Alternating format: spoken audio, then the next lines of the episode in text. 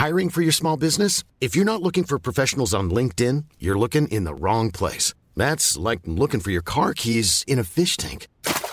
LinkedIn helps you hire professionals you can't find anywhere else, even those who aren't actively searching for a new job but might be open to the perfect role. In a given month, over 70% of LinkedIn users don't even visit other leading job sites. So start looking in the right place. With LinkedIn, you can hire professionals like a professional. Post your free job on linkedin.com slash people today.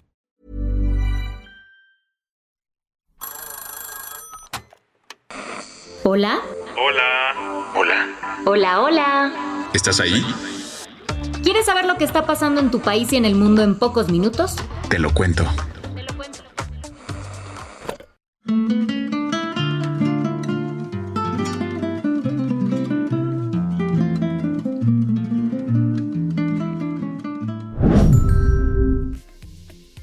Hoy es jueves 2 de noviembre de 2023 y en México como en gran parte de nuestro continente hoy se celebra el Día de Muertos. Queremos desearte que pases un gran día recordando a los que ya no están físicamente con nosotros, pero que en realidad nunca se han ido.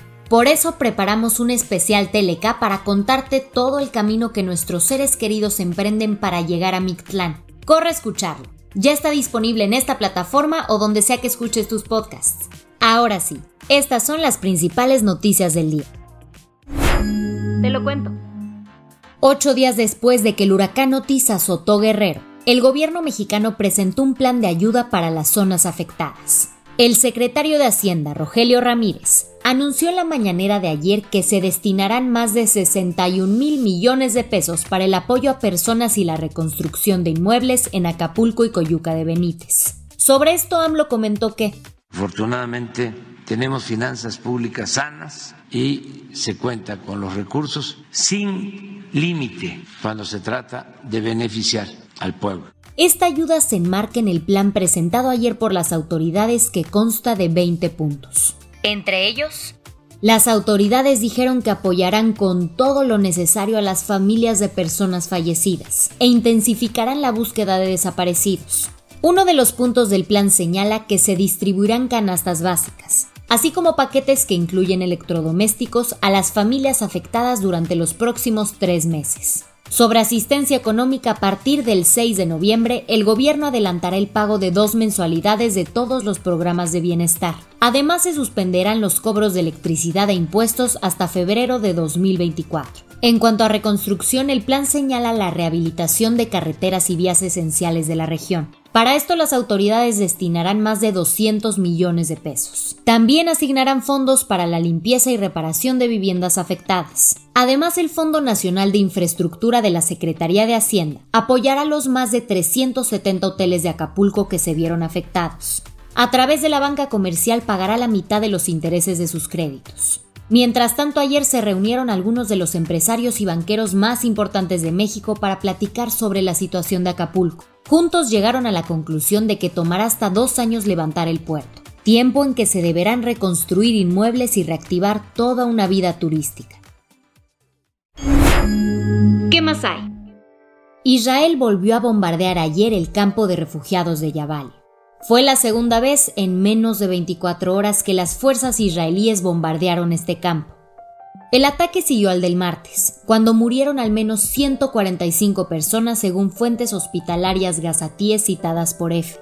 La agencia de medios palestina Wafa reportó que este nuevo ataque dejó decenas de muertos y heridos. Jamás acusó a Israel de perpetrar, y abrimos comillas, una trágica masacre, y denunció que la comunidad internacional guarda silencio ante el ofensivo. Según el grupo terrorista, en 26 días de guerra ya suman casi 8.800 fallecidos y más de 22.000 heridos. En medio de esta tragedia, Egipto abrió ayer el cruce fronterizo de Rafah, una valla de 12.8 kilómetros que separa Gaza del desierto del Sinaí.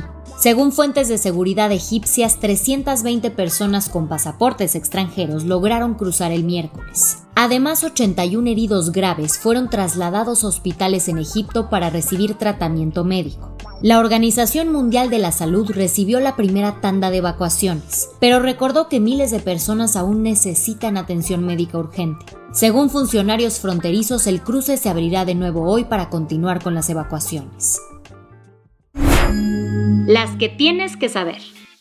Hablando de evacuaciones desde Gaza, el presidente López Obrador compartió actualizaciones sobre la situación de mexicanos en la franja, citando una nota urgente de Alicia Bárcena, la secretaria de Relaciones Exteriores. Declaró ayer en su mañanera que Michelle Ravel avisó que ya salió de Gaza y va en camino al Cairo.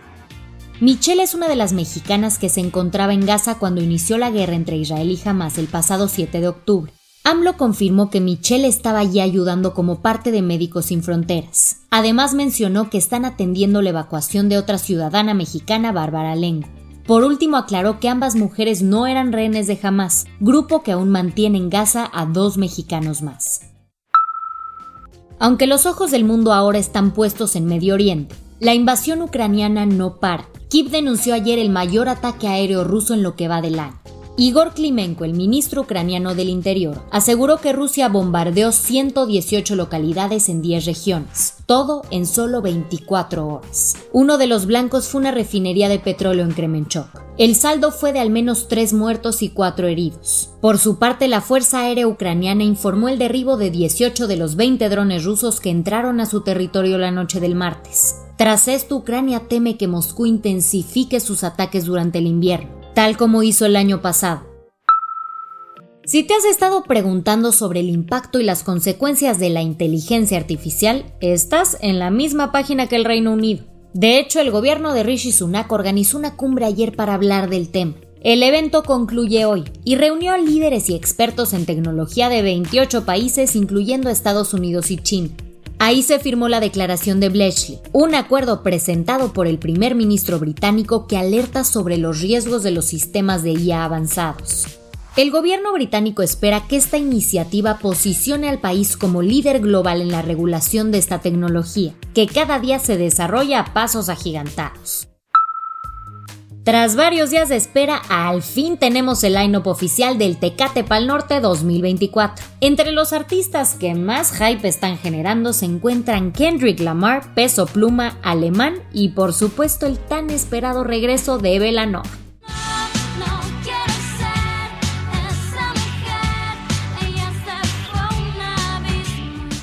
Tampoco te puedes perder el comeback de Louis Tomlinson y el show de Blink 182, que tuvo que cancelar su presentación el año pasado debido a los problemas de salud de Travis Barker, su baterista. El Festival Regio se llevará a cabo el 29, 30 y 31 de marzo del próximo año en el Parque Fundidora de Monterrey.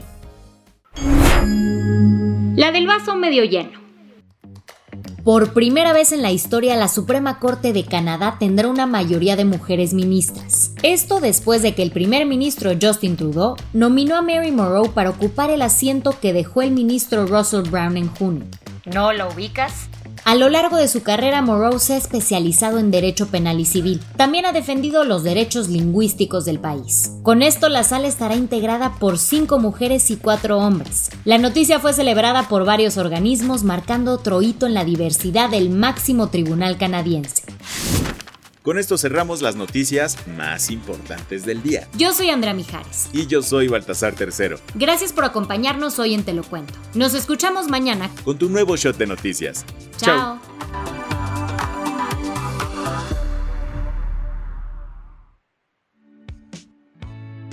El guion de este episodio estuvo a cargo de Aisha Yanavi y Lucía Corona.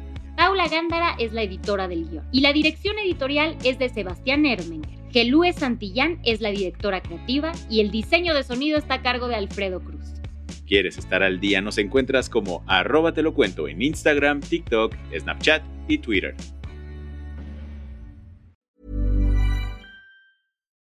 When you make decisions for your company, you look for the no-brainers. If you have a lot of mailing to do, stamps.com is the ultimate no-brainer. Use the Stamps.com mobile app to mail everything you need to keep your business running with up to 89% off USPS and UPS. Make the same no brainer decision as over 1 million other businesses with Stamps.com. Use code PROGRAM for a special offer. That's Stamps.com code PROGRAM.